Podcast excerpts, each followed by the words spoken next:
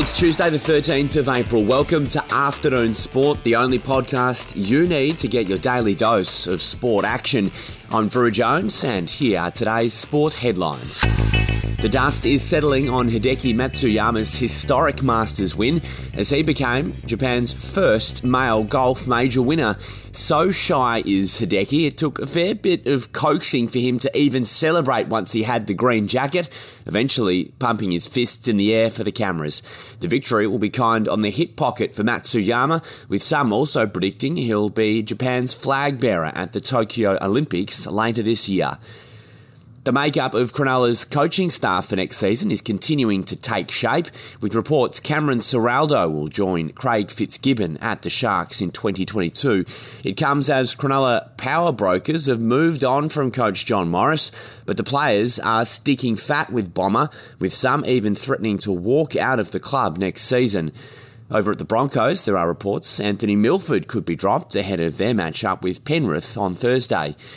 To the AFL and North veteran Ben Cunnington has been offered a one match ban by the match review officer for a high bump on Rory Laird. Hawks youngster Mitchell Lewis will also cop a one game suspension. He's been charged with striking Fremantle's Caleb Serong. It was a brutal weekend again for injuries in the AFL. Collingwood midfielder Taylor Adams' knee injury is worse than first thought, and he'll miss up to three months. Sydney co captain Dane Rampe has a broken finger, which he's played with for a couple of weeks, but will now need surgery. Melbourne's Steven May has a fractured eye socket, while there's injuries as well for Xavier Duursma and Zak Butters at Port Adelaide. 23 points and 13 boards from boomer Jock Landale has guided Melbourne United to a win over Brisbane in the NBL. United are now two games clear at the top of the table. And a crazy story coming out of the A League Manchester United could be looking to buy the Central Coast Mariners.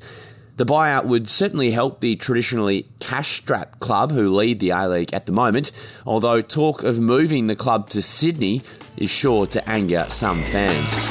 That's it for the afternoon sport headlines. Make sure you join us for our deep dive show released in the afternoon, Monday to Friday. And I'll be joined by former Australian cricketer Shane Lee.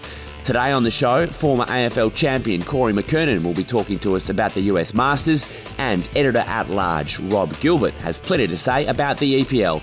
Follow us on your podcast app now so you don't miss it.